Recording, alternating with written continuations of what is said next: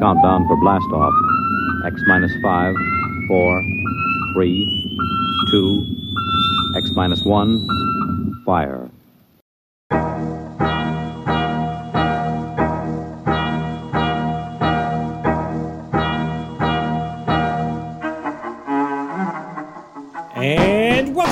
Episode of the Forgot My Dice podcast. I'm your host, Jonathan Edwards, and with me, of course, the pyramid hat to my opening, my third eye, Mr. Robert Lundgren. How you doing? Oh my god. I like like I like told Oh, oh, oh, oh. Hello, hello. I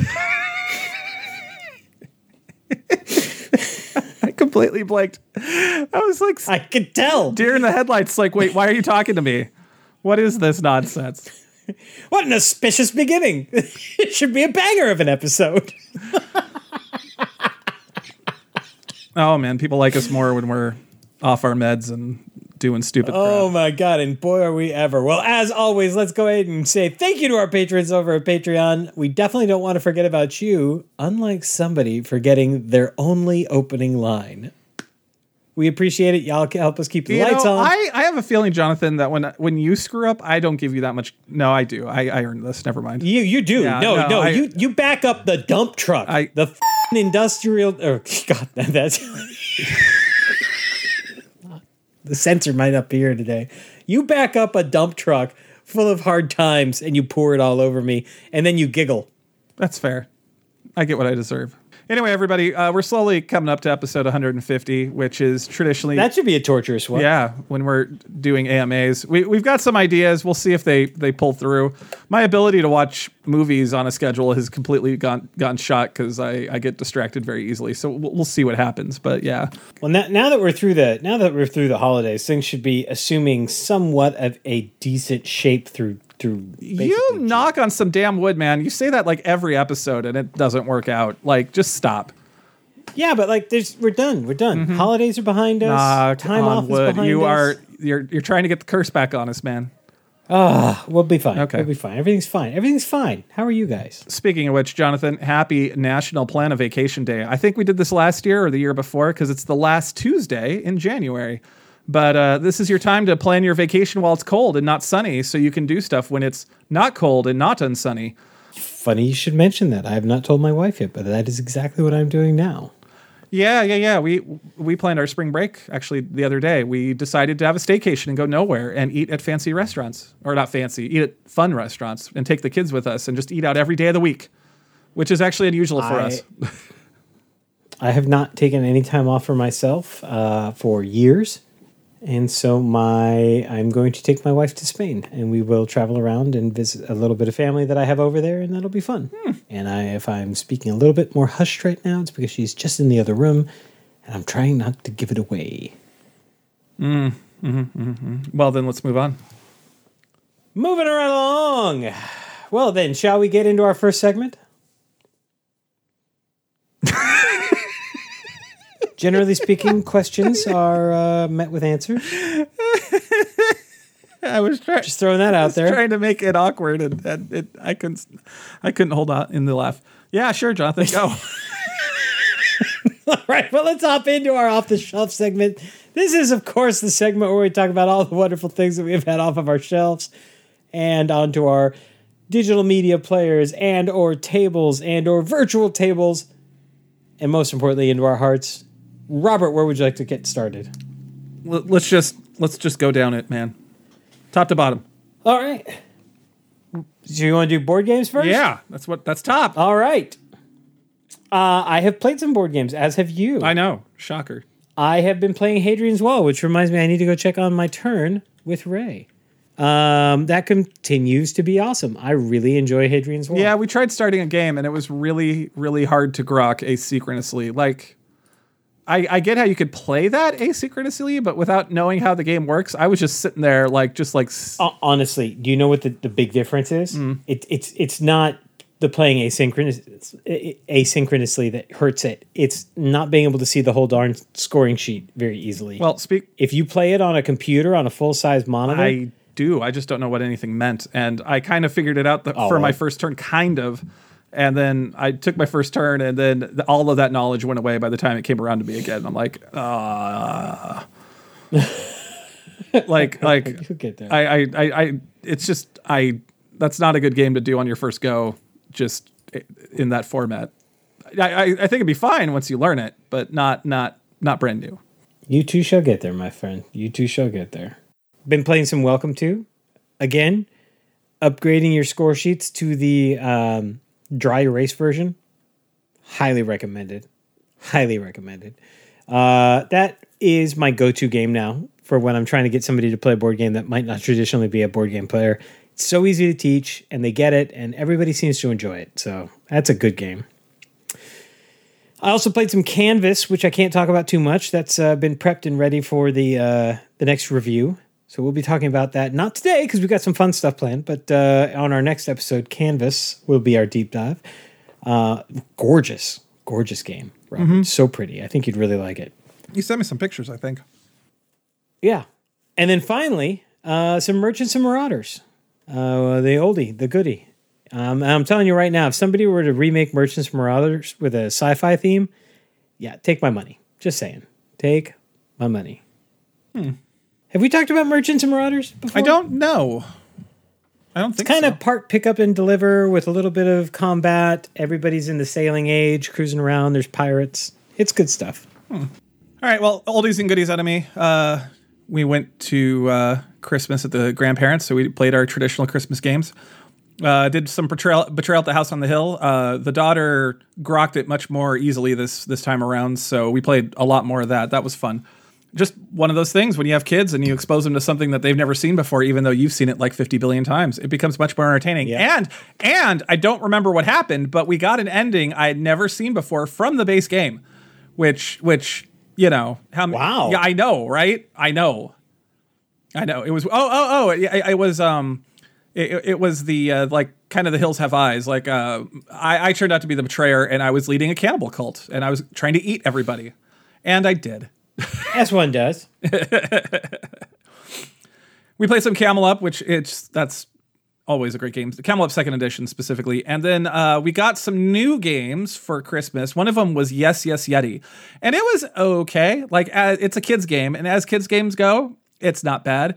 But it's not one of those like awesome kids games that kind of has like some crossover appeal to like the adults. It was just kind of, kind of, kind of eh. But you know, better than your average fare of Candyland and Chutes and Ladders. So I'd recommend it if you want to get away from that.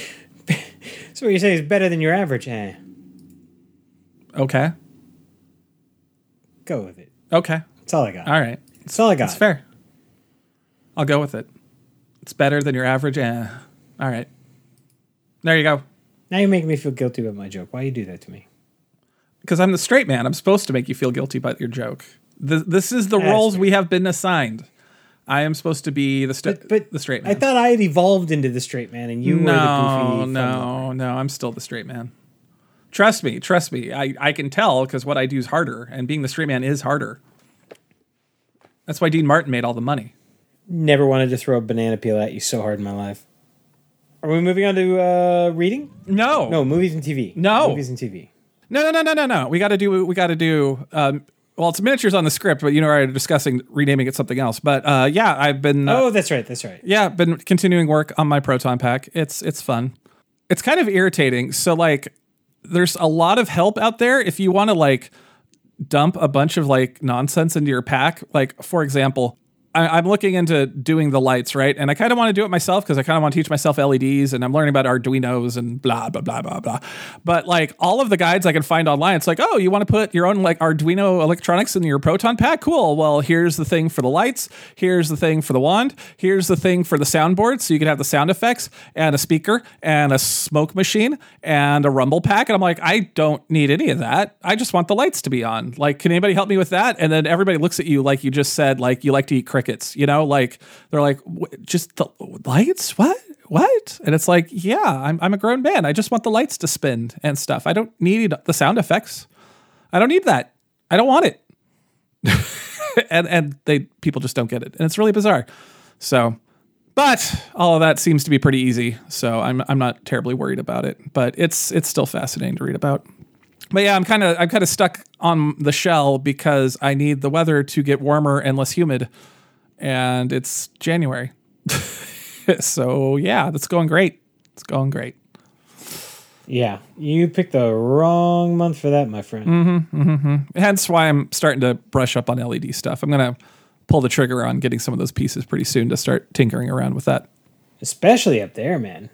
Like, Uh, it could be worse. I could be in like Minnesota or the Midwest or something. But yeah, we got like three and a half inches of rain last night.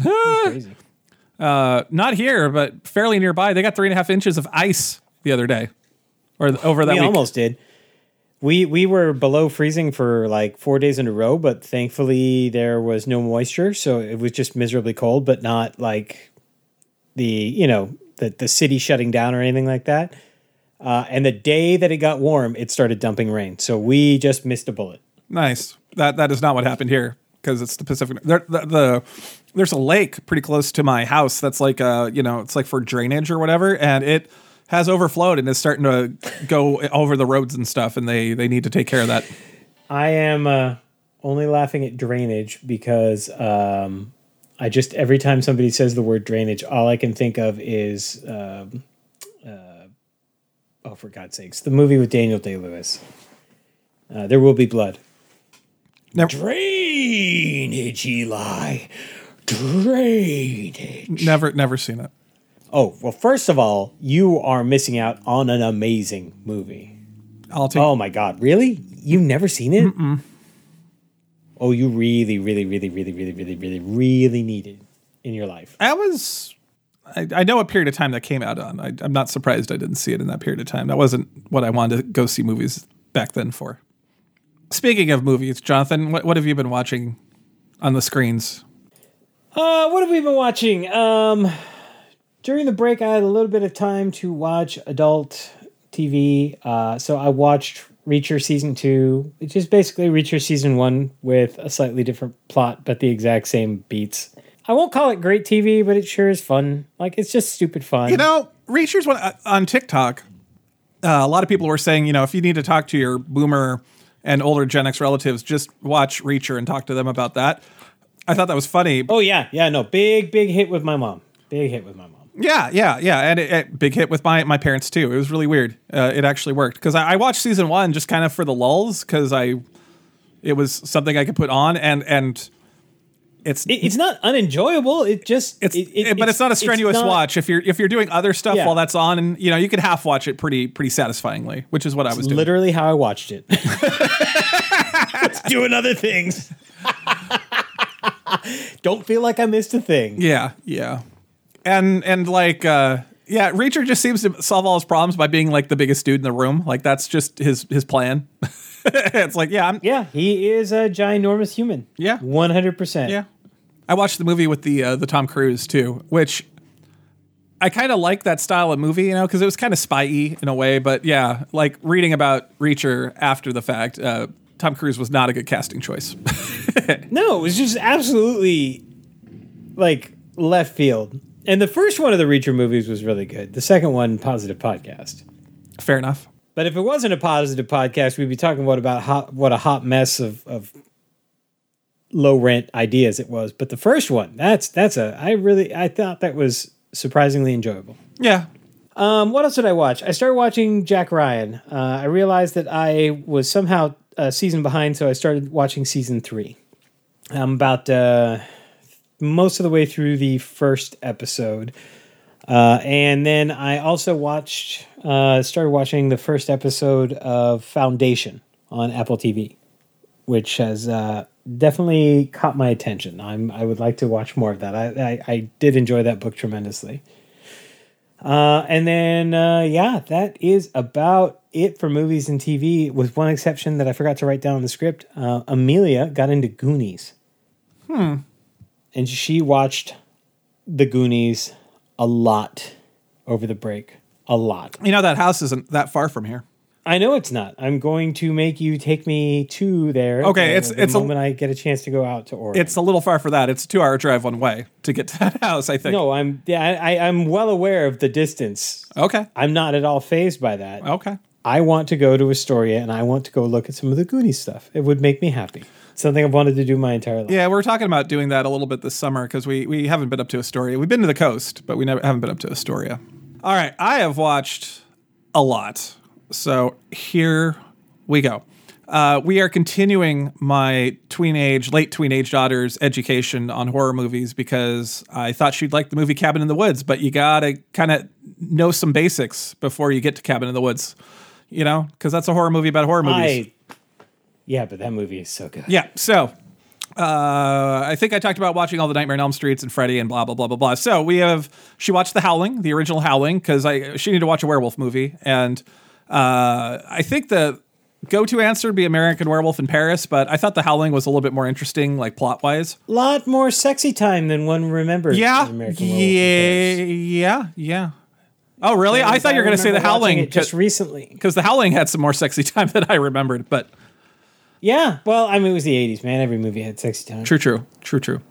And and kind of uh, anyway, positive podcast, but uh, yeah, don't read about the making of that movie because there was some some not good Hollywood shenanigans going on behind the scenes of that movie, which is very upsetting to read uh, read about. Of At which the, movie? The Howling. Oh no, really? Yeah, yeah, not not nothing. Am I not going to be able to watch not, it again? not not Weinstein level stuff, but uh, no, basically the uh, the the werewolf sexy time bit. Uh, the lady was assured that she would not be her, none of her bits would be on camera, that she would be obscured by the fire, and that was a filthy lie, and they did it intentionally. That's not okay. No, it's not okay. It's completely not okay. That's really upsetting. Mm-hmm. Man, you know how I feel about werewolf movies. Mm-hmm.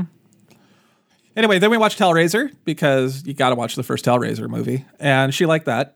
And we watched The Evil Dead 2 because we need to watch a Cabin in the Woods movie, and so there you go. And that got us all caught up so she could watch Cabin in the Woods, which it was fascinating showing her Cabin in the Woods because she did not know what that movie was about going into it at all. You know, she watched it blind, just completely blind. And so when it started off with this weird workplace comedy stuff, she was like, what the hell is going on in this movie? and and just watching her start putting it all together was fascinating. And it you know, and it was cool because, you know, she's old enough to kind of like put all that stuff together about what's going on and and you know, not have her hand held in us telling her what's going on. Um so that was that was really fun. It was a good movie. I remember when I showed Chloe and Carlos Cabin in the Woods for the first time. Uh, I was that was so good, such good stuff. We also then watched the entire Scream hexology, all six of them. Oh God, Sophie has been all about the scream lately. Yeah, yeah. Um, so my opinion of those films has not changed. The first one was really good. The second one, not so much. The third one went completely off the rails. Uh, I'd never seen four, five, and six, and those were, you know, I guess they're about the level of two, give or take. But yeah, it was all right. It was all right. Um, we watched all the the Doctor Who stuff came out, the Christmas special, and the rest of the 60th anniversary specials. I don't know what I talked about before, but they were lovely as always. Uh, Doctor Who was a little goofy for Christmas, much more goofier than normal. There was a song, there was singing. I was not expecting the singing.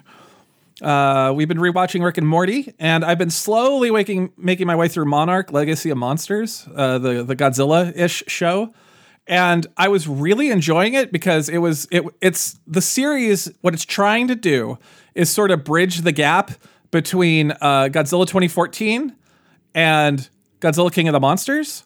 And not just bridge the gap of like what went on during that period of time, but like literally bridge the gap in tone. So it started off as this kind of serious drama, and now we're starting to get into crap about the Hollow Earth and weirdness, and it's just like, what the heck is going on in this show? It just got really strange, and like the strangeness has just slowly crept up over time.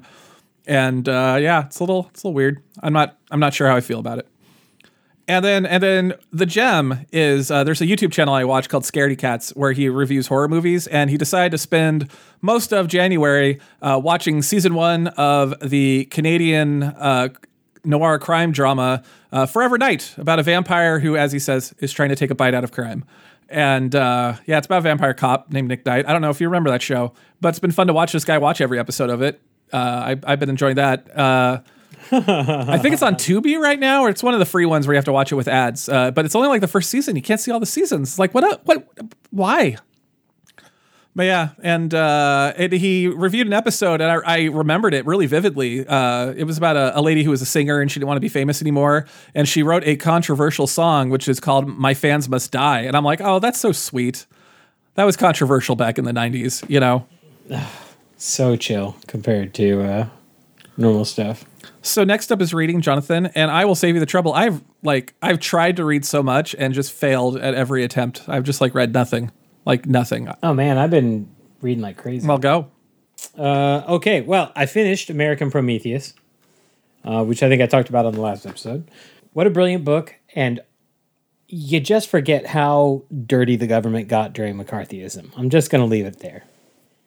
Um, some really undue torture of people during that time. It was just kind of unsettling when you start to get into the nitty gritty of it uh, in a history book again. It just reminds you of just how shady we can be as a people sometimes. It's very upsetting. Then let's see, I finished that, and it was time because that was a, a nonfiction book uh, for me to jump back into fiction. And I read Aftermath, which is the newest book in the Expeditionary Force series. Um, the last one was supposed to be the last one, and then 18 months after he finished that book, he was like, "Oh, I kind of want to keep writing about these characters. I'm not done yet." So this one takes place, I think, like seven to 10 years after the last book, and it is uh, fun. It's more of the same, but the it's interesting. This is the the the biggest kind of shift in characters and who they are because so much time's gone by that they're behaving differently. So it's really re-engaging uh, in terms of the series because you get to see different aspects of their their character come out. I finished that, and now I have started just today. In fact, I started on my lunch break. Fingerprints of the Gods, which I think will be right up your alley because it's all about the potential for uh, a lost civilization that existed on a continent that is now underwater, and that's why we don't have any record of them. Oh, it- it is really? tying into actual scientific discoveries and actual scientific facts, but it's still, of course, a lot of conjecture. It is very much a theory, but it's doing it in a, a, a reasonably scientific method. Kind of reminds me of when I read the uh, the book that the day after tomorrow was based on the movie, which I think was just called. No, it's called The Coming Global Superstorm by Art Bell and some other guy. But yeah, I read that way back in the day. yeah, me too, me too. It was a good read. I, I enjoyed the read. I mean, it was obviously Yeah. BS, but I, I'm I'm enjoying the read of Fingerprints of the Gods. Uh, you know, I, I think I told you about that YouTube series, The Why Files. That's one thing I've been watching a ton of. Um, and uh, oh yeah, I was supposed to look that book. up. Okay, okay, okay, okay. You need to watch it. I'm telling you right now, it is made for people like you and me. Okay, hold on, hold on. The Why files. Yes, the Why Files. Oh, I'm subscribed. It just hasn't popped up. All right, hold on. Oh, Mothman sightings. Yeah, you, you can't go wrong. Watch them in any order. They're not connected. All right. Go down the rabbit hole, my friend. I think you'll really enjoy it. Yeah, I've been looking for something to. And yeah, that's uh, that's that. All right. What's next? All your all your video games are oldies. Do you want to go through them real quick? well, we, we played RPG, Jonathan. We did manage to play Knights Oh Black yes, we did. Yeah. Knights Night's Black Agent, and that was awesome. It feels so good to be back. It's now many years after uh, after our last session. yeah, yeah, yeah. People went to prison. People faked their own death. It was fun. I don't want to I don't want to get too deep into it because I don't want to inadvertently trip up where the story's going. But I am so glad to be back in that. Yeah, yeah. Uh, we we churned the weird and the horror up on that past episode. Really high, really high. Like which I'm totally down with. my, my wife was like, "Yeah, it was a spy show for so long," and then all of a sudden it just it went full horror, and I'm like, "Yeah, that's that's how it works." hey, that, that I'm down. I am so down. Going back to video games, uh, nothing new. Destiny two, Minecraft Dungeons, Stellaris. Uh, yeah, I've been playing Destiny two with some some buddies, and uh, that's the only way I really want to play that game because I don't really want to play that game if I'm not playing with my friends. It's not fun. Yeah, that game's not fun alone anymore. Yeah. I mean, it's a stretch that it was when it first came out, but whatever that was is now officially gone. Like that, that game is just not fun unless you're playing with people that are cooperating. Which hit hit nudge nudge nudge Jonathan, you should you should join us because we play a lot. It's still on my PlayStation, you just, but you got you got to let me know when you're hopping on. It's like every night, man. Like like okay, well, just I, hit a brother up. I I I can't just text you every time we're gonna play. Sure, Well, you can. Well, It won't offend me. all right. I'll let you know. Just remember it's soccer season, so like Tuesdays, Wednesdays, and Fridays I'm not around. How goes uh, Carlos learning how to drive? By the way, is he being a? He's, he's he's he's hit that that that stage right now where he's overconfident because the easy stuff is now kind of normal, and so he's like getting overconfident, and he's keep he's he's actually putting himself into worse situations now than he did when he was lacking in skill. It's not fun. I don't recommend it. Teaching kids how to drive sucks. There's no ifs, ands, or buts about it. Yeah, I have a feeling Miles will be like that. Miles has a bit of overconfidence to him. Yeah, yeah, I know. It's uh we'll get through it. We'll get through it. And then Barry, on the other hand, is is so so timid about anything. I don't know if he'll ever learn how to drive because, like, he started playing Mario Kart and he started doing time trials, and now just very recently on his own he started to play GP. But it took him like months to get confident enough to even do that. And even then, he rigs the game in his favor because instead of playing like, you know, sing, everybody's racing each other, he plays team races because because of the way that works, uh, he can uh, he can get way far ahead of the pack. Clever. I like that. Is that it? Oh wait, your video games Uh, go. Um, so this game came out, a new free to play game came out over the break. It's called The Finals, and I have been playing it like crazy. Um, there's a lot of destruction in it. Uh, it has Overwatch flavor with the destruction that you would find in a Battlefield game, um, but with this weird kind of game show aesthetic that reminds me of Smash TV from way back in the day. And it is a hoot. I really enjoy it. You know, I found I play I played that a little bit too, by the way. Um, I have found the video game thing reminds me of Monday Night Combat, and it only serves to remind me how much I miss Monday Night Combat. That was a great game. Dead before its time, unfortunately. Yeah, I really enjoyed Monday Night Combat too. That was uh that was I put a lot of hours into that. And then they made that Long free to free to Monday play piece of crap, and yeah, just killed it. Just killed it. But yeah, uh, the finals is basically a an extraction shooter. I think that's the genre it's in. You're getting money and cashing it out, and it's not completely an extraction shooter, but it's close enough. I don't know. I I can't decide if I like that game, and the main problem is uh, because it's freemium, it takes a fair amount of time to earn new guns, and I have not found a gun I like. And so I'm having problems getting into that game because I just can't I I can't I'm all about the feel, Jonathan. I haven't found anything that feels quite right yet. But it's it's that's the frustrating part because it almost feels good. It almost feels like it's just I, like I know it's out there, but it's elusive and it's bothering me. Does that make any sense? No, yeah, I hear you. I hear you. Anyway, that's it. Do they have crossplay on that? Can we play that together? Yes, we can. I should add you on my friends can. list. I see Yes, you should. Yeah. Yes, you should. yeah. Cro- uh, crossplay actually works really well in that. I have played uh, a fair amount of crossplay. The destruction in that game is so much fun. That is pretty fun. Did you like those clips I sent you? I have not watched them yet. No, Robert. I'm sorry. I've been busy. Yeah, me too. I feel you. Uh, so Although yeah, no, uh, that's a lie. I, I I watched one where you were cashing out, and then you heard somebody above you coming down the stairs, so you just fired a rocket at the stairs and blew them up. That was oh, funny. but did you see the mines that I put on the stairs first? yeah, So yeah, I, I didn't I didn't hit him hard enough to kill him, but I did pop the stairs from underneath him, and then he fell into my minefield.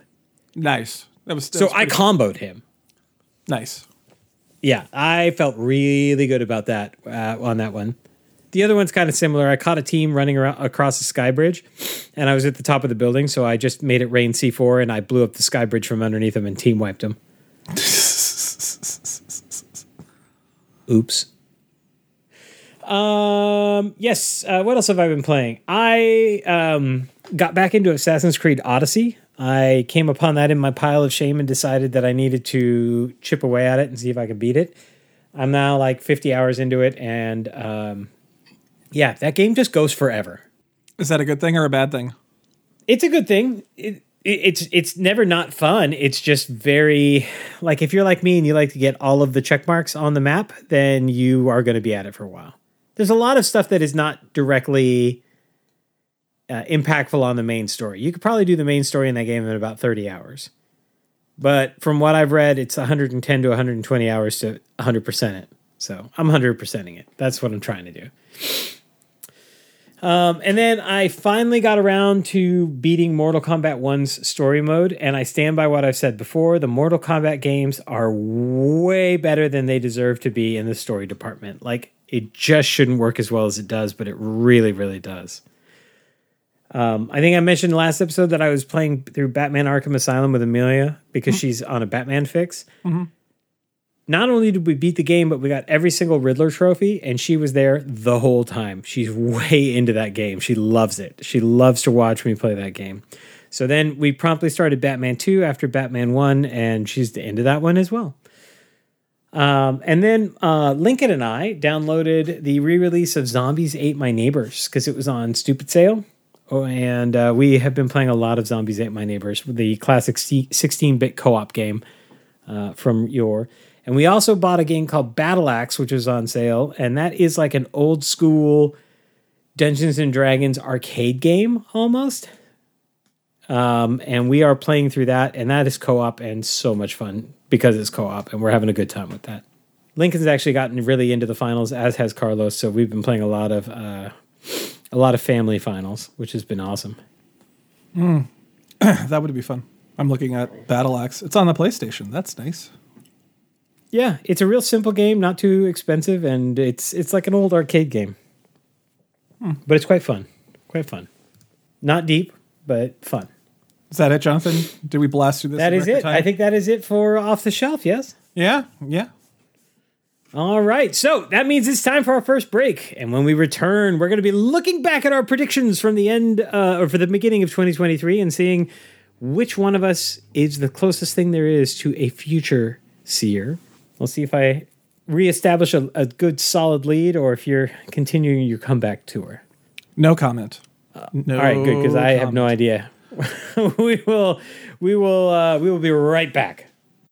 We love getting feedback, so please let us know how we're doing by one of the following. You can become our patron over at Patreon. Search for Forgot My Dice. We also have a Discord page where we organize games and chat about all sorts of stuff. Find a link on our website, forgotmydice.com. You can also message us or tweet at us on the Twitters. Find us at Forgot My Dice.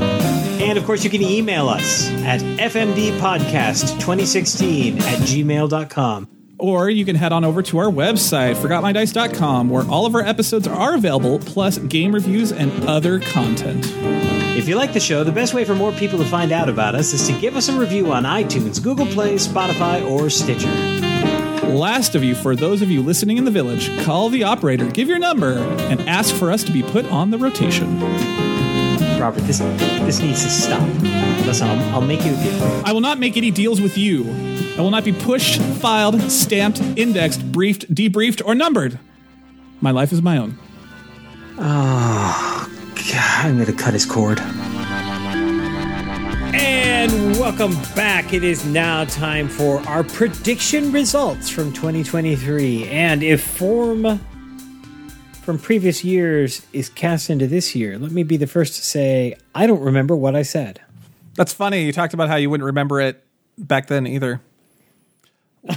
At least I'm consistent. Luckily- Yeah, I have no idea what I said. Luckily, Jonathan, I went back and listened to at least that segment of the episode, and uh, I can I can inform you. I can inform you. You ready? All right, well, let's dive into it. Prediction number one. Jonathan, your first prediction was vampires will take on the role of the monster du jour again. You use the word du jour. I like that. It's a good word.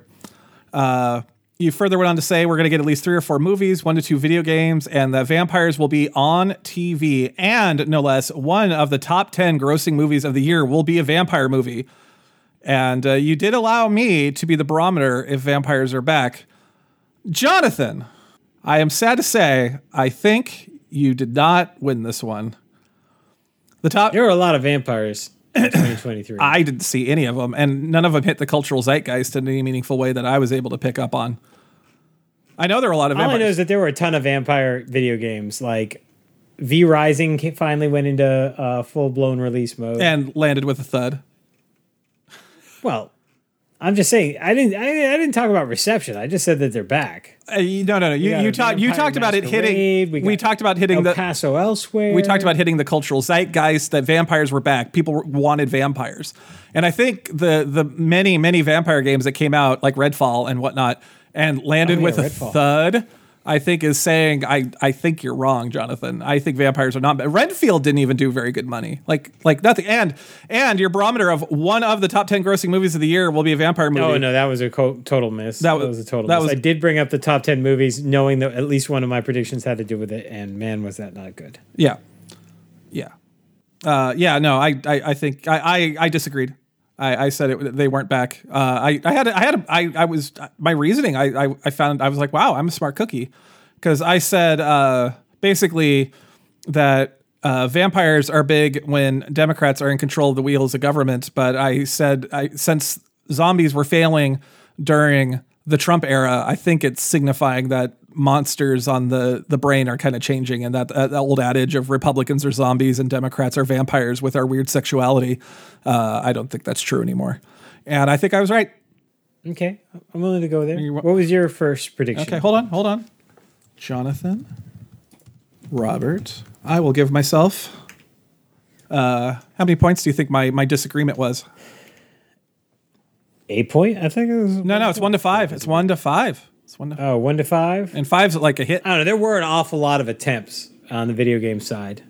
Yes, but you And monster du jour. vampires People wanted. You said people wanted vampires. I don't think Well, people wanted. I'm just saying that they tried to make it happen. It didn't happen. So I don't think you get the full five points because there was a there was a worthy attempt at making vampires happen. okay. Three. I I'm willing to two and a half. I don't. I don't do half points anymore. That that got really irritating. It's either two or three. Two, two, three, two. Make make the case for three over two.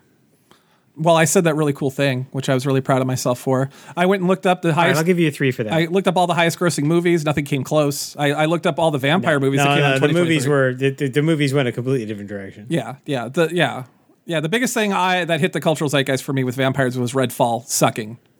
Ah, Uh, yeah. Well, I mean, oof, oof. positive podcast, po- positive podcast, positive podcast. all right. My first prediction was Star Trek Picard season three will not suck. And I said, you you narrowed me down, so I went for a 10 pointer here.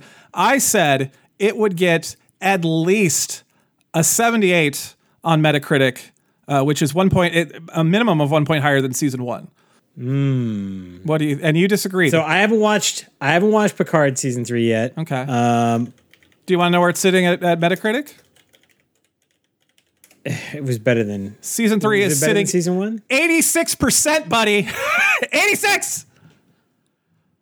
And I went for the 10 I pointer. eighty three. Okay, 83. I see an eighty three. Okay, fine, 83, whatever. I, I I'm remembering what I looked at because I the stuff I I thought I saved about this didn't save because oh oh Hold oh on, hold on. Let's take a look at season one. oh oh oh I just had a I just had an awesome idea. I can look at an old version of this when it was on here before I took it out. Okay, yeah. So season one was a seventy-six. Yeah. Season two was a sixty-nine. Season three is an eighty-three. Okay, so it's better than season one on Metacritic. Mm-hmm. That What was was the other aspect of that was that was it. That, that that was the barometer. Like it was going to be way better. It was going to like knock it out of the park, and it did. It so did, Jonathan. It so so did. Now, what did I say to that? You kept narr- you kept making me get more and more specific until I said, okay, I'm going for a 10 pointer here. I'm going to say it's going to do better than season one, and it will drag the score of the overall thing up because of it. But what did I say? Like, did I agree with you? Did I disagree with you? Uh, you had no counter because I, I went with, I'm, I'm going to go for a full 10 points, and I'm going to say, uh, yeah. Oh, here we go. I found it. I found it. Okay, cool, cool, cool. Yeah, yeah. You, you, you said basically, yeah, that it, it, it won't it won't do better than season one because you thought it was kind of damaged goods at this point. Uh, season two was a huge step in the wrong direction. Um, okay, looks like you won that one. Yeah, yeah. So Jonathan zero. Yeah, and then freaking Nintendo screwed me on prediction two. Yeah, here we Now go. I look at it. So Jonathan, what was your your first prediction? Or your Uh, second Switch prediction? 2 announced with a new Mario game, 2024 release date. Uh, that did not happen. No. Thanks, Nintendo. No. Unfortunately, Jonathan. Which is funny. Now, you really you, you, you really want to laugh? Hmm. Wait till we get to my predictions for the next year because I hadn't remembered that I made that. it's, let's just say it's coming up again. Okay. so I agreed with you wholeheartedly. So we both failed on that one, and our, we get no points. And God, may God rest our souls. Yeah. All right, my second prediction, Jonathan, was Dungeons and Dragons: Honor Among Thieves will come out and be a quote modest hit. It'll make its budget back, and it will make quote Shazam money. And it'll be in that zone of will they make a sequel? Like it's like we should make a sequel, right? And it'll be kind of questionable because it was like enough money to think about it, but it wasn't enough money to you know maybe do it. Um, for example, I, it did not make its budget back. Shazam made three hundred sixty-six million dollars. So that's what I was going for. This made 208 off of a budget of 150, which when you factor in marketing puts it as a loss. That is true. So and that really breaks I, I want you to hear this. That breaks my heart because I enjoyed that movie. okay, so it did do better than its budget. So I don't think I was completely off the mark here. But that budget doesn't include marketing costs, Well, which oh, is well. commonly commonly used for uh, Okay, okay. determining whether I said it would be a modest hit. flop. I said it would be a modest hit, make Shazam money, and uh, I, I said it'll and and the third one is it will make its budget back. Now we didn't we they don't tell us the marketing costs; they just tell us the production costs, and we don't know what the long tail is because of Paramount Plus and all that because it came out like a month later on Paramount Plus. yeah, it's, almost like we have to stay away from movies now because like they Yeah, I know. the, the the numbers are all wrong now. It doesn't matter anymore. Okay, so I, I Um, think I think of all of I- my points, I think I kind of hit one of them. It did make its budget back. At least it's reported. budget. Yeah, but you, you you got the others wrong. I know. Well, I'm not saying it's worth five. I'm saying I, I, I much like me, I'm willing to give you three on that one because I, I did hit one thing. It was you could argue it's a modest hit. You could argue it. It's not true, but at least it didn't. At least it did it, make its initial investment back. It, it did that, and honestly, with the amount of marketing they did for that movie, I it might have made its marketing budget back. I don't know Let's see. because I don't remember them doing a ton of marketing about that one either. It would have to gross 378 million to become profitable. But again, that's guess. No, this is Screen Rant, standard calculation that estimates how much money a blockbuster has to gross theatrically worldwide in order to turn a profit is two and a half times production budget. It had a production budget of 150. So you would be looking at uh, 375 million approximately. Okay, so how many points do you think that's worth, Jonathan? My heart wants to give it more because I really enjoyed that movie and I thought it was actually really well done. Um, I'll give you four. I got I got something kind of right. You did get something kind of right. I mean, I think it was. I think it was a, a hit. Just the fact that it was watchable, because I wasn't expecting it to even be that. Yeah, yeah. And it was not just watchable. It was. f***ing- It was. It was charming. Mm-hmm. It was really charming. I'll, I, I'll. I'll. I'll. I'll give you a point for for getting that. That. Well, you disagreed, so I'm going to give you four points instead of five All right. because I got something a little right where you just simply disagreed across the board, and I, I think I think there's I had a I there was a little something there, but not enough, not enough magic, not enough magic. I'm okay with that. All right. All right, Jonathan, what what was your third prediction? So Marvel gets a CCG announcement this year, collectible card game, because of the popularity of mod, uh, of uh, Marvel Snap. Jonathan, was there a Marvel CCG announced in 2023? I don't know. I don't. I don't remember. Uh, I'm looking right now. The answer is no. There's so much Marvel stuff. I know, but there's no Marvel CCG. It was very specific collectible card game. Collectible. And I said there's no way that that could come out because I know how long it takes to make a collectible card game. I know. I've been in that biz, son. And uh, yeah, you need two, three years max or minimum to get that going. And and nobody was doing that because you hear rumblings about it far before it came out.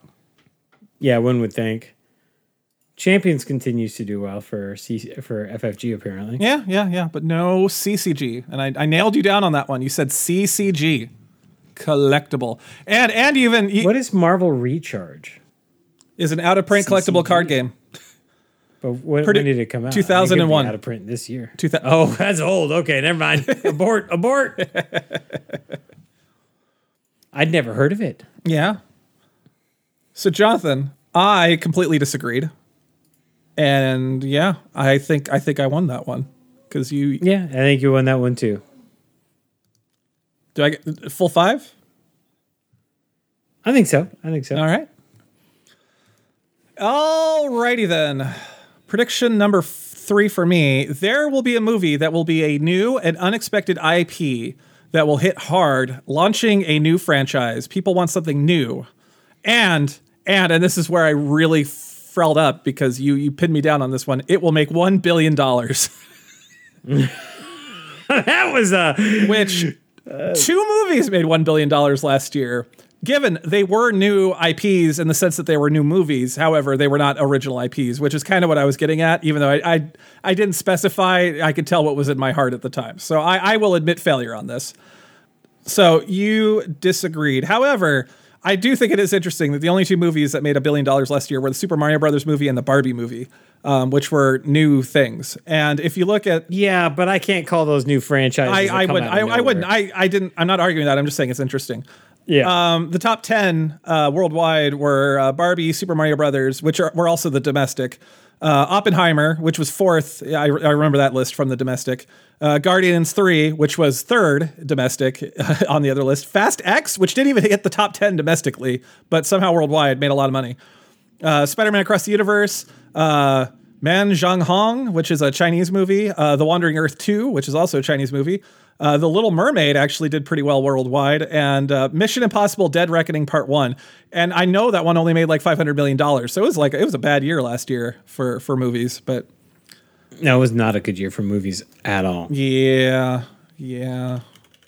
So Jonathan, I think you get the full five. All right, good stuff. But I think you still take the win, except don't forget we had a bonus question that came up in the middle of the year. It wasn't in the middle of the year; it was pretty early in the year. But anyway, Was I don't remember when it was specifically. I just remember that we made a bet. Jonathan, what is uh, what is your fourth prediction? Uh oh, before we get to the bonus? Yeah, yeah, you, you got a fourth one. Uh I said Avatar 2 will beat Avengers Endgame. And do you know the answer to that question?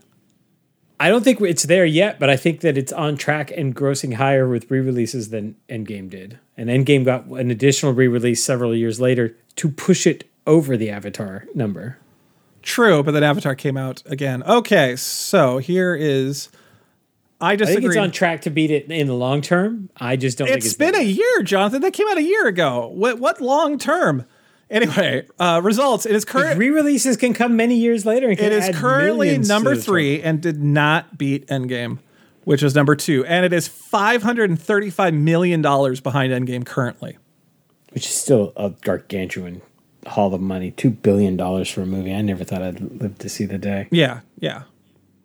But still, it's it's half a billion dollars behind Endgame right now. So we can see what happens, especially in the lead up to to Avatar three, I guess. Uh, I would bet that before Avatar three comes out, we get an Avatar two re-release that'll net a couple hundred million more. yeah, but I don't think I still don't think it'll get five hundred thirty five. So Yeah, that would be a bit of a stretch, but who knows? Who knows? I mean, I don't still don't understand how the first Avatar crossed a billion dollars. But hey, what the hell do I know? I I disagreed. So um, yeah, yeah. How many points do you think that's worth for me, Jonathan? There's the question mark. That's the problem. There's a question mark. Okay. Listening to your original thing, you said it was going to be number one. Like you said, it was gonna it was gonna crack everything. And then we actually looked into it and we realized that both Avatar and Endgame had gotten a little bit of a re-release to try to mess with each other's numbers a little bit. What was the original I don't know. box office of both? I That's the problem yeah, I don't. because that would be the accurate, uh, the more accurate determination. You know. Yeah, everything's all tied together now. That's unfortunate. All right, well, I guess we give you points then. Like I, I don't. Yeah, we'll have to. Maybe we return. Okay, according to this, uh, Endgame never had a re- I don't think it matters. Endgame never had a re-release. According to this, it was just in theaters It's forever. true. They, they made an announcement about Endgame re-releasing, specifically to put it over some some aspect of. uh, No, no, no. Avatar they re-released to get it above Endgame. Oh, maybe that's the way it was. Yeah.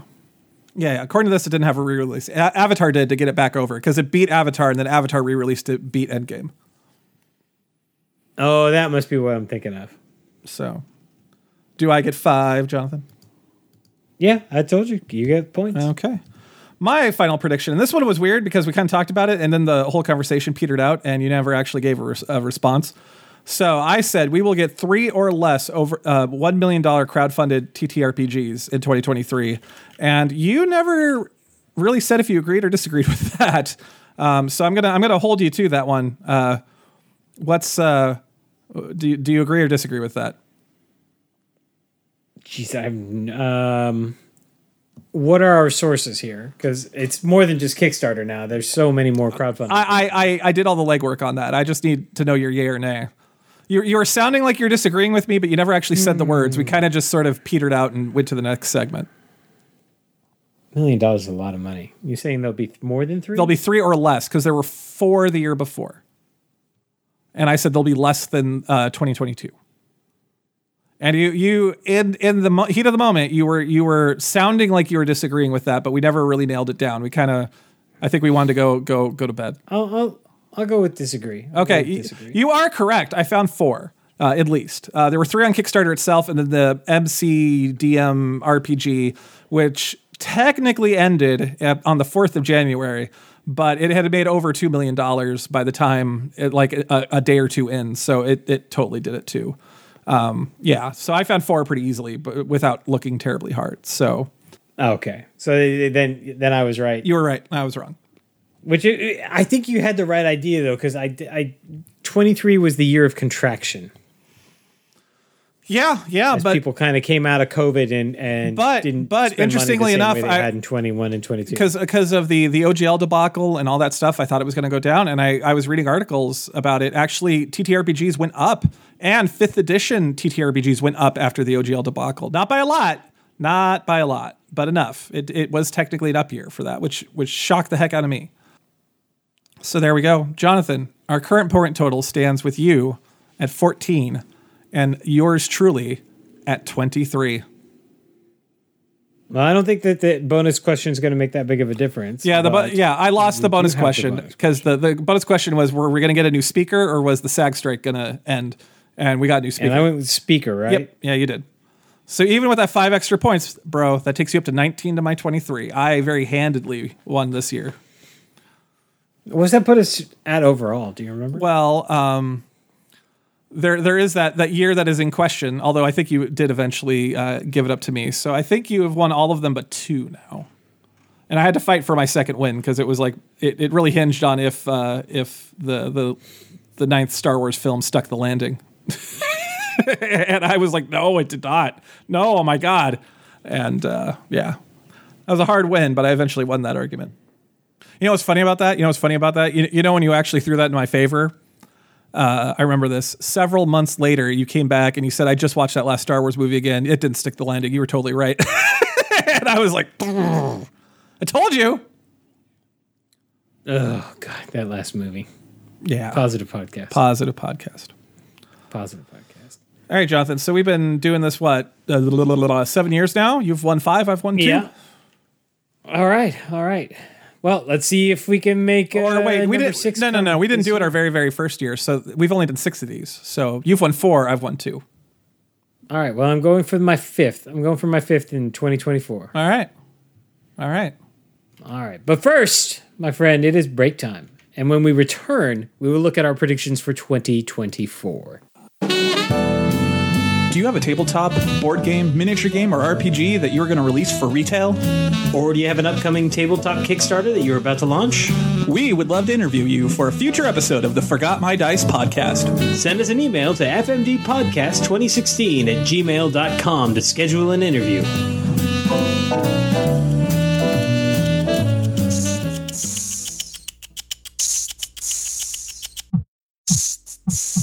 And welcome back from the break. It is now time for our 2024 predictions. Let me get my notebook. Okay.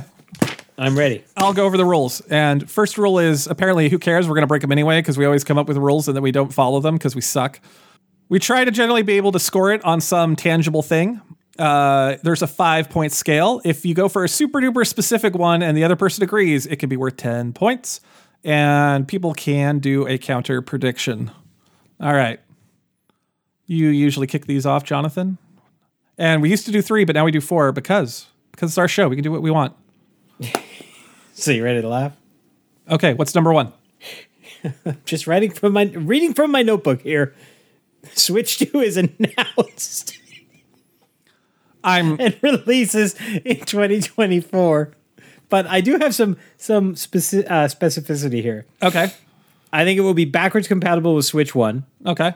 which is not something Nintendo does often. Incorrect, but go. They do it sometimes, but not every time. No, no. They do it for their handheld things all the time. The the DS, the 3DS, the 3DS XL, all of those were, were backward compatible and uh, and use the But the Switch is considered a console. I mean, it is a merging of the two lines. It is handheld and console, but Yeah, but but it is emerging of both. questionable. It's questionable. I don't think it's questionable at all. Anyway, continue. Uh, and I am going to say that it's going to launch with Mario Kart 9. Okay. Jonathan, I 150% completely agree with you. I agreed with you last year. I'm shocked. It, I'm, I'm literally shocked it didn't happen. Like, I'm shocked. I am too. I am too. I thought it was a for sure thing. I really did. I felt so good about that. Yeah, and, and uh, Switch sales are still dropping a little bit. I know they've been sourcing chips for years, for years. Uh, you know, because they want to just be able to shovel these out hard. So, I mean, yeah. Honestly, we're uh, we're about due for another. I don't think Cro- I don't think that they can afford to not release it this year. I really don't. Yeah, no, not I, from a financial perspective, but from a a continued momentum perspective. You know what I mean? do, do you want to try to narrow it down further to to to get me to disagree with you? Because I'm I'm with you on this. I'm on board. No, I, I I don't know how how to narrow it down any further. I mean, like it either happens or it doesn't. I mean, I've I've even gone as far as to say Mario Kart 9 is going to be the launch game. I I've heard rumors of that too. You know, like I, Oh, I haven't heard any rumors. I just think Mario Kart 8 is really long in the tooth. We just got a brand new Mario game, Wonder, and they tend to not crowd the Mario games, which is why I went for Mario Kart instead of instead of Wonder. I would have figured had you told me that Mario Wonder was coming, but not for what system, I would have figured that Mario Wonder would have been the um, uh, the release title. You know, I don't think so because usually they try to release with a, a good 3D game for their new hardware, and it wasn't a 3D. I mean, it was it was two and a half D, but it wasn't like a real 3D world game. Yeah, no, no, but it was a new Mario game, and I don't think that we'll see. what- Uh, uh, I I think it's it's it's going to be a Mario Kart. I really do. If there's anything 'Cause- you're wrong about, it's going to be Mario Kart.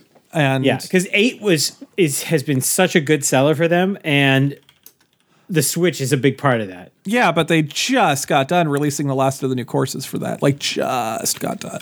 So- Again, it comes back to momentum. That's a big part of the reason why I think it'll be Mario Kart Nine. Yeah, but if it's backwards compatible, be- like I said, it, the only thing we might quibble about is Mario Kart. But I, even then, I've heard rumors of it too. So yeah, no, I'm with you. So no points. No You know, points. it'll be ten years if it does come out this year. It'll be ten years wow. because because Mario Kart Eight was originally 2014, and well, that was a Wii U game, right? Yes, it was Originally. Yes. But then again, nobody played the Wii U games, so they got. Well, to, no, that's why do you think Mario, uh, but Nintendo's been able to re-release everything? I know it's been great for them. It's been great. Yeah, it's been super great for them because they've been able to go and, and easily port these these Wii U games that nobody played, and it feels like they're brand new games, even though there's some of us that did play them. Mm-hmm, Mm-hmm. Oh, Wii U. yeah. A lot to like about that system, but man, the Wii, U, the Wii U so desperately wanted to be the Switch and just couldn't do it yet. Like I, I, that, that Yeah, was its ultimate ultimate failing. It, it seriously, it wanted to be the Switch. It really did. Yeah, like, like I saw really it. did. I'm like So close. I'm, I, I remember saying this out loud. I'm like, why why did they release a console with this crazy ass controller? Why didn't they just do it all into one and like merge? I, I remember saying that to somebody, and then they did it with the Switch. And I'm like, oh, I'm really smart. The funniest thing is, I remember picking up the the Wii U controller and going, "Oh man, this is kind of beefy," and then like picking up the Switch and thinking, "Oh, this is what the Wii U controller should have been," and then picking up my Steam Deck and going like, "Oh man, this is amazing! I've got a handheld PC that can play video games," and then thinking to myself, "I think this might be larger than the Wii U controller and beefier. Definitely. and beefier for sure, for sure beefier because it's got it's got so much going on in there, so much." Yeah. All right, ready for my first one, my friend. Yeah, go for it. All right. First prediction. D&D 6th edition 5.5 D&D 1 whatever whatever it's called these days. You know what I'm talking about. will release mid year and land with a shrug.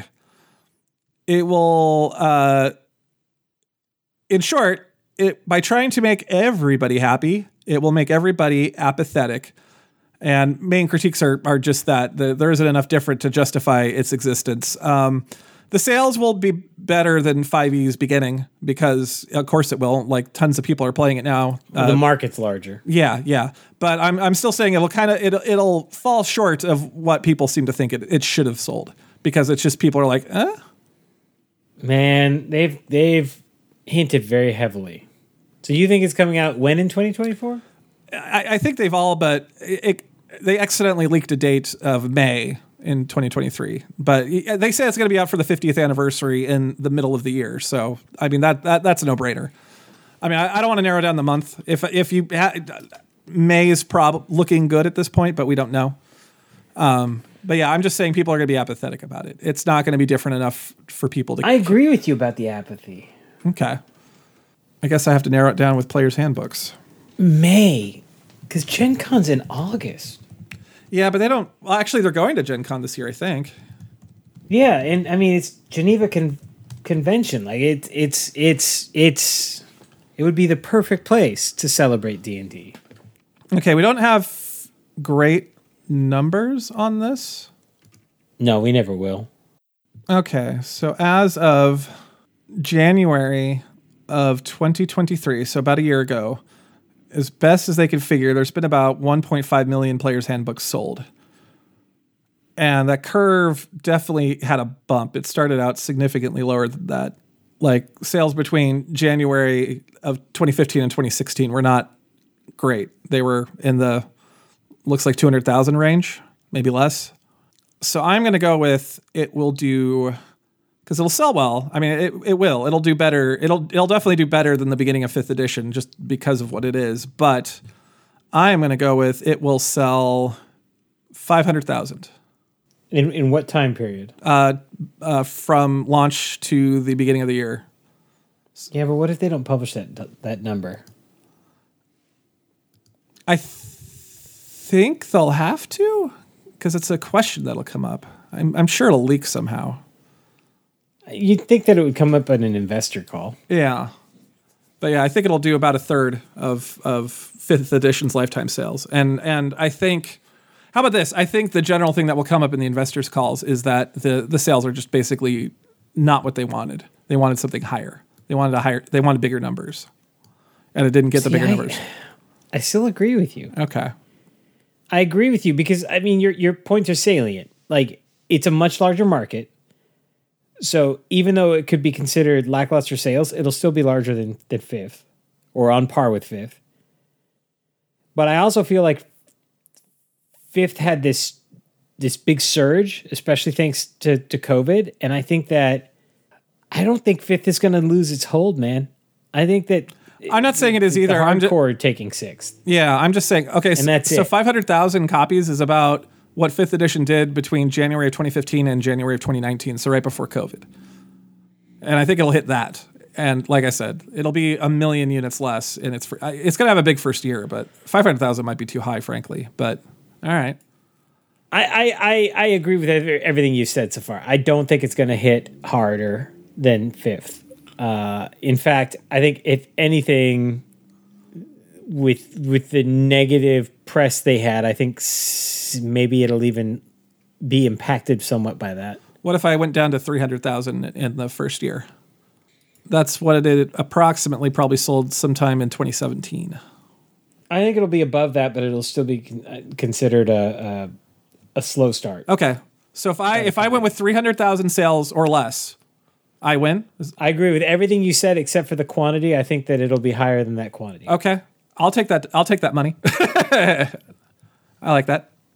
I'll take that money. All right, there you go. That's what I did. And I, I agree with you. I think it's going to be considered a, a, a slow start. They'll never call it a failure, outright failure, but I think it will be financially from a, a corporate perspective. They won't be happy with where it is. Yeah. All right. Your second prediction, sir. Uh, second prediction. I think Deadpool 3 will become the highest grossing R rated movie domestically. Intriguing. I would I, I would just say I think it will be the highest grossing R rated movie of all time. And I, I just looked. Joker currently holds it and by a substantial margin at just shy of 1.1 billion dollars. Oppenheimer is just behind it at 955 billion. Deadpool 2 785, Deadpool 1 782. I so I'm I'm banking on the fact that it will outdo the Deadpool 1 and 2 money. But you think it's going to overtake Joker? I think it's going to overtake Joker. This goes against everything I believe in, but I am going to disagree with you on that one. because I think I, here, here's my ra- rationale. Ryan Reynolds is at an all-time hotness, mm-hmm. and he's bringing Hugh Jackman back, and there's a lot of there's a lot of love for his Wolverine, and we all know that this is the last one we're seeing. And I think the two of them together is going to make the magic. Yeah, I like I said, I'm going to disagree. Mo mostly because Marvel, get, them getting a billion dollar movies is rare. Now you do have another benefit on you that Deadpool three is going to be the only Marvel movie released this year. So there, Oh wow, I didn't even realize. yeah, that. that's funny. Yeah, Now, here eh, I, I want to make one caveat because you know there's other R-rated movies coming out. I think it'll beat Joker as of today, as of January 22nd, 2024. I'm not speaking to the other R-rated movies that are coming out, but I do think that it will top the list as it stands today. Because I have no idea what other R-rated movies are coming I out. think this I think. Joker just- two is I coming out this year. Oh, is it really? Yeah. Is it really? So Joker 2 might end up beating everything, but I, I do think that Deadpool 3 will beat Joker and will take the, the, the top spot on the billion dollar or uh, on the R-rated list unless it's usurped by one of these other films that comes out this year. Intriguing. I didn't. You- am I making am I being clear? Yeah, yeah, yeah. I'm looking at what other R rated movies are coming out this year. I don't know. I didn't even realize that uh, Joker 2 is coming out this year. There's no no John Wick this year, is there? Not that I'm aware of. The I know they're making a spinoff called The Ballerina, but Man, there's some of the movies on here. Matrix Reloaded, seven hundred and forty-one billion or uh, million in two thousand three. all right. Let's see. It seven hundred million from seventeen. Logan six hundred twenty million from two thousand seventeen. Yeah, no, I'm gonna go. Yeah, no, I'm gonna disagree with you. I don't think it'll be Joker.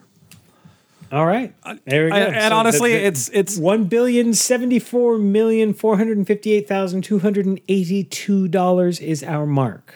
all right. My number two, God, I hope it comes out early in the year. Otherwise, we're going to be waiting on this one for a while. July 26th. Okay, that should be it. That should be enough. That should be enough. All right. So D&D 6th edition 5.51, whatever it is called, digital tabletop from WotC will land with a thud. Uh, There's nothing to disagree with there. The main critique will be it's designed by people that think D&D is a video game and doesn't have the necessary features to be a good tabletop, uh, a digital tabletop, and will just look awesome but be a pseudo free-to-play video game. I'm not disagreeing with any of that. Okay. I'm right there with you on that one. okay. Intriguing. See, the problem is you've chosen you've chosen something that I I, I agree with uh, on on both of your predictions because they're I, I Uh, well, that just means I have to narrow it down if I want to get points. Uh, I'm wondering. The only thing I could think of is if they if they have to discontinue it before the end of the year, but it depends on when it actually comes out. The the they accidentally released an image that said the player's handbook is coming out in May, and I'd assume that the digital tabletop would come out at the same time. That seems to be a, a smart plan.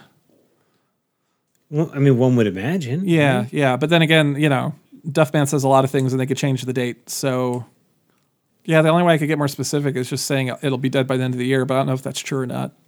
I think it'll. I, I think it'll go beyond the year. Well, unless it really lands with a thud.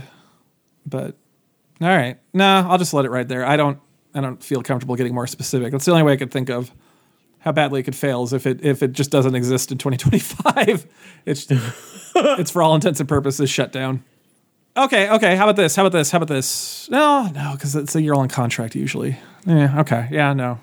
I was thinking like maybe they they just announced that they won't be producing new content for it, but it'll be kind of existing. But it, there, there's probably they have a year's worth of work lined up usually anyway. So no, okay. I'll just take it. I don't want to get specific. Your third prediction. Yeah, I'm, ag- I'm agreeing with you on all that. All right, third predi- predi- uh, prediction.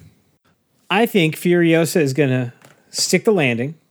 I think it's going to become the highest grossing Mad Max film, even if you adjust everything else for inflation. May of 2024. All right. George Miller. Again, I think it's going to stick the landing.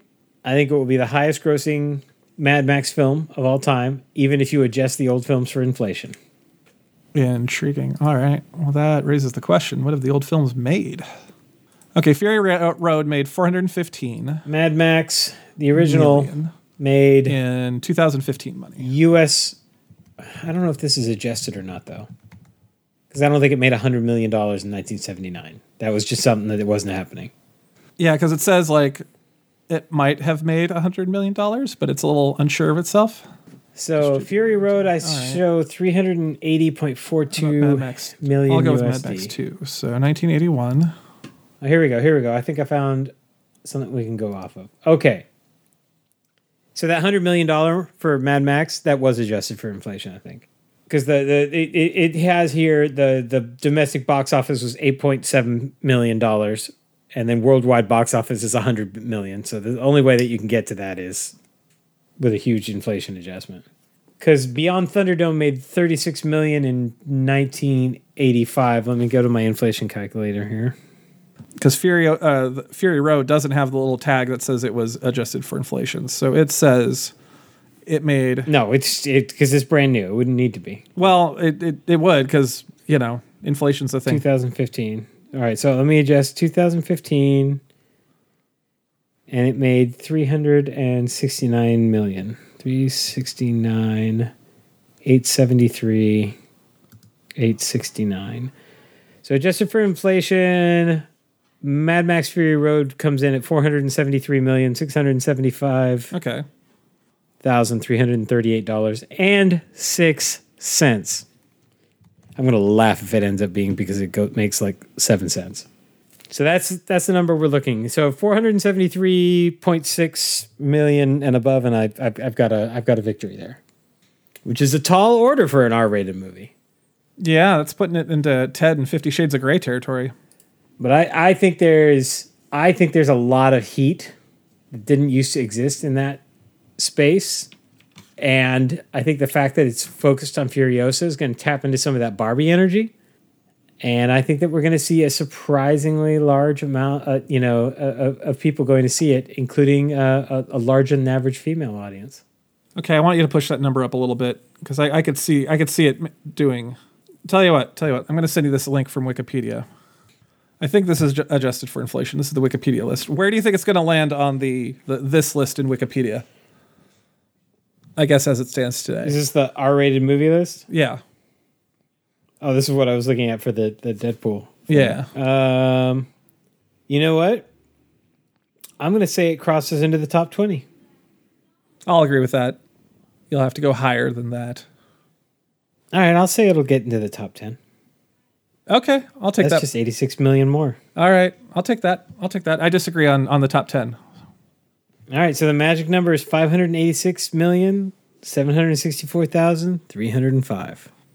Possibly more because Deadpool three might screw up that calculation, but we could do it from that that barometer.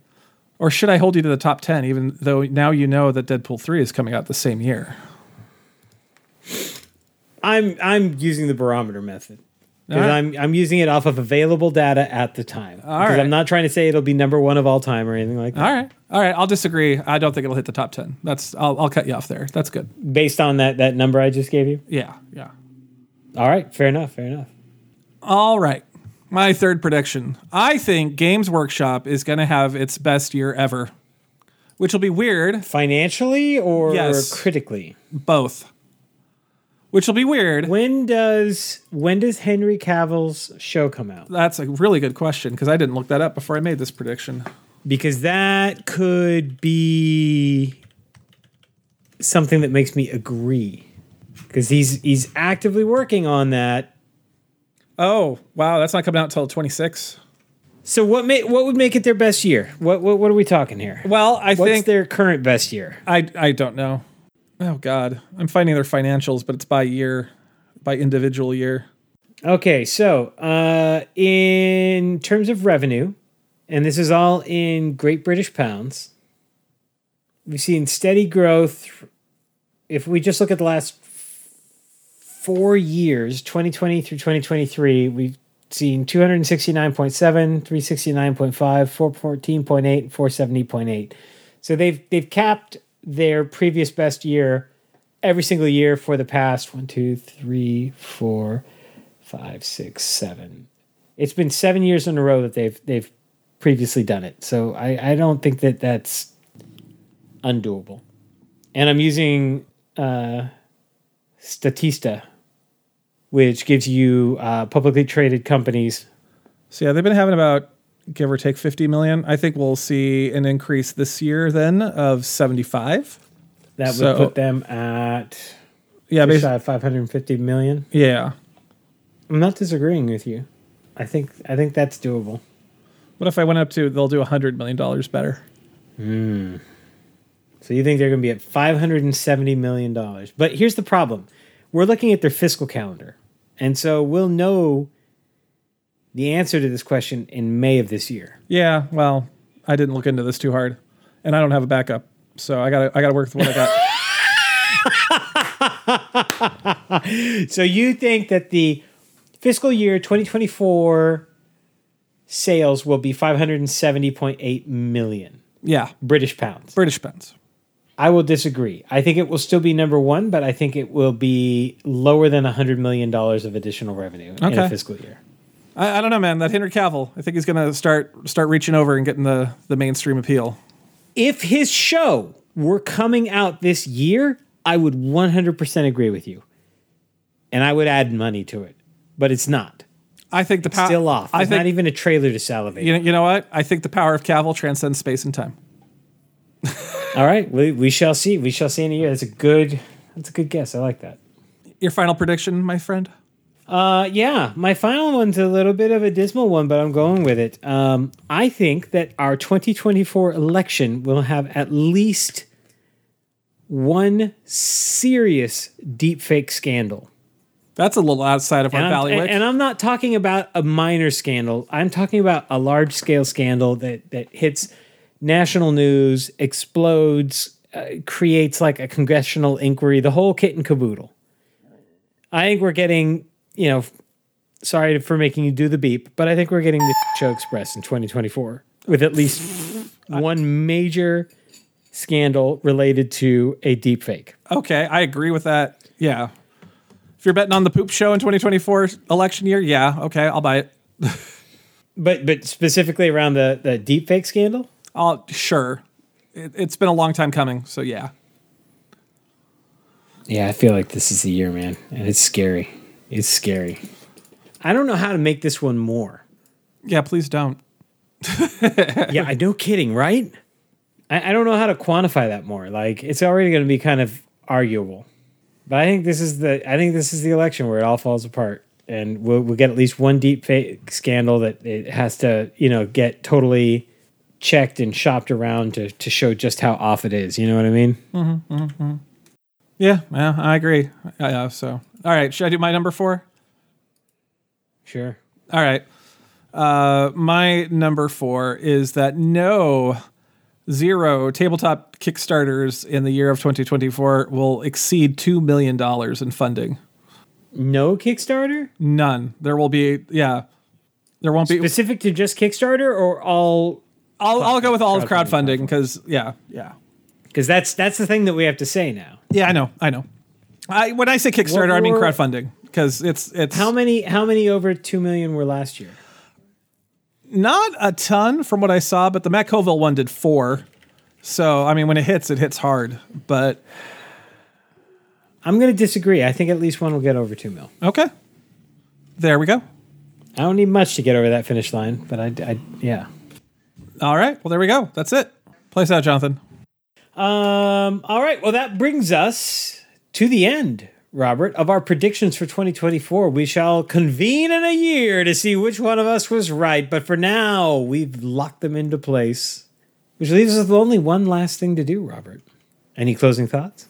Yeah, old man. You were dominating this game, dominating it, and now your grip is slipping. It's slipping, Jonathan. Nah, I'm coming back. I'm coming back hard. You feel it? Do you feel it? It was. It wasn't. It wasn't a, a, a juggernaut win. It wasn't a juggernaut. It was win. a solid win. It was your first solid win. I beat you by nine points. 14 to 23. That's huge. Well, okay, okay. Well, okay. you- got the, that bonus question that I never should have agreed to, right? Too. But even then, even then, But you did. But you did. But you did. Uh, I- but you did. it was a. I should never. I am too trusting. Woulda, coulda, shoulda, baby. Still, four points is nothing to sneeze at. That's an entire question. It's my year. It's my year. I don't know about that. You know, we were about to go through the exact same motion as always. I will completely forget everything that I've said by the next episode. Yeah. What else is new? You don't even listen to these. I You really need to. don't. You, you you need to listen to yourself, man. I cannot stand the sound of my own voice. Well, I- I have to listen to myself for work every so often, and it's hard enough. It drives me absolutely nuts. I despise myself. I, I don't like listening to myself either, but it's how you improve your game, man. That's how you that's how you, you know, work on what you ah. say, your diction. There's limits. There's limits. There's time too. There's time. Time is the big issue. Time is more than enough of an issue. Mr. I watched Reacher while I was doing other things. You could just listen to a podcast while you're doing other things, son. Anyway. Anyway. Not if it's going to annoy me. I'll just piss myself off. You a you say that like that's not daily occurrence anyway, Jonathan. I know you. That's fair. I'm going to allow that. All right, well, that brings us to the end of episode 148 of the Forgot My Dice podcast. Once again, join us on all of our digital domains. We'd love to hear from you. Discord seems to be the most popular right now. And Robert, any actual final thoughts? that was my final thoughts. We we already went through it. I I, I was telling you you're you're, you're slipping up. old I man. already forgot about him. Yeah. All right, so that means only one last thing to do, and that is to be excellent to one another and party on, Robert. party on, Jonathan. The music you heard in this podcast was Intro by Eliphiel. Additional music was provided by Brian Winkleman. Funding for the Forgot My Dice podcast was provided by our supporters on Patreon. Thank you.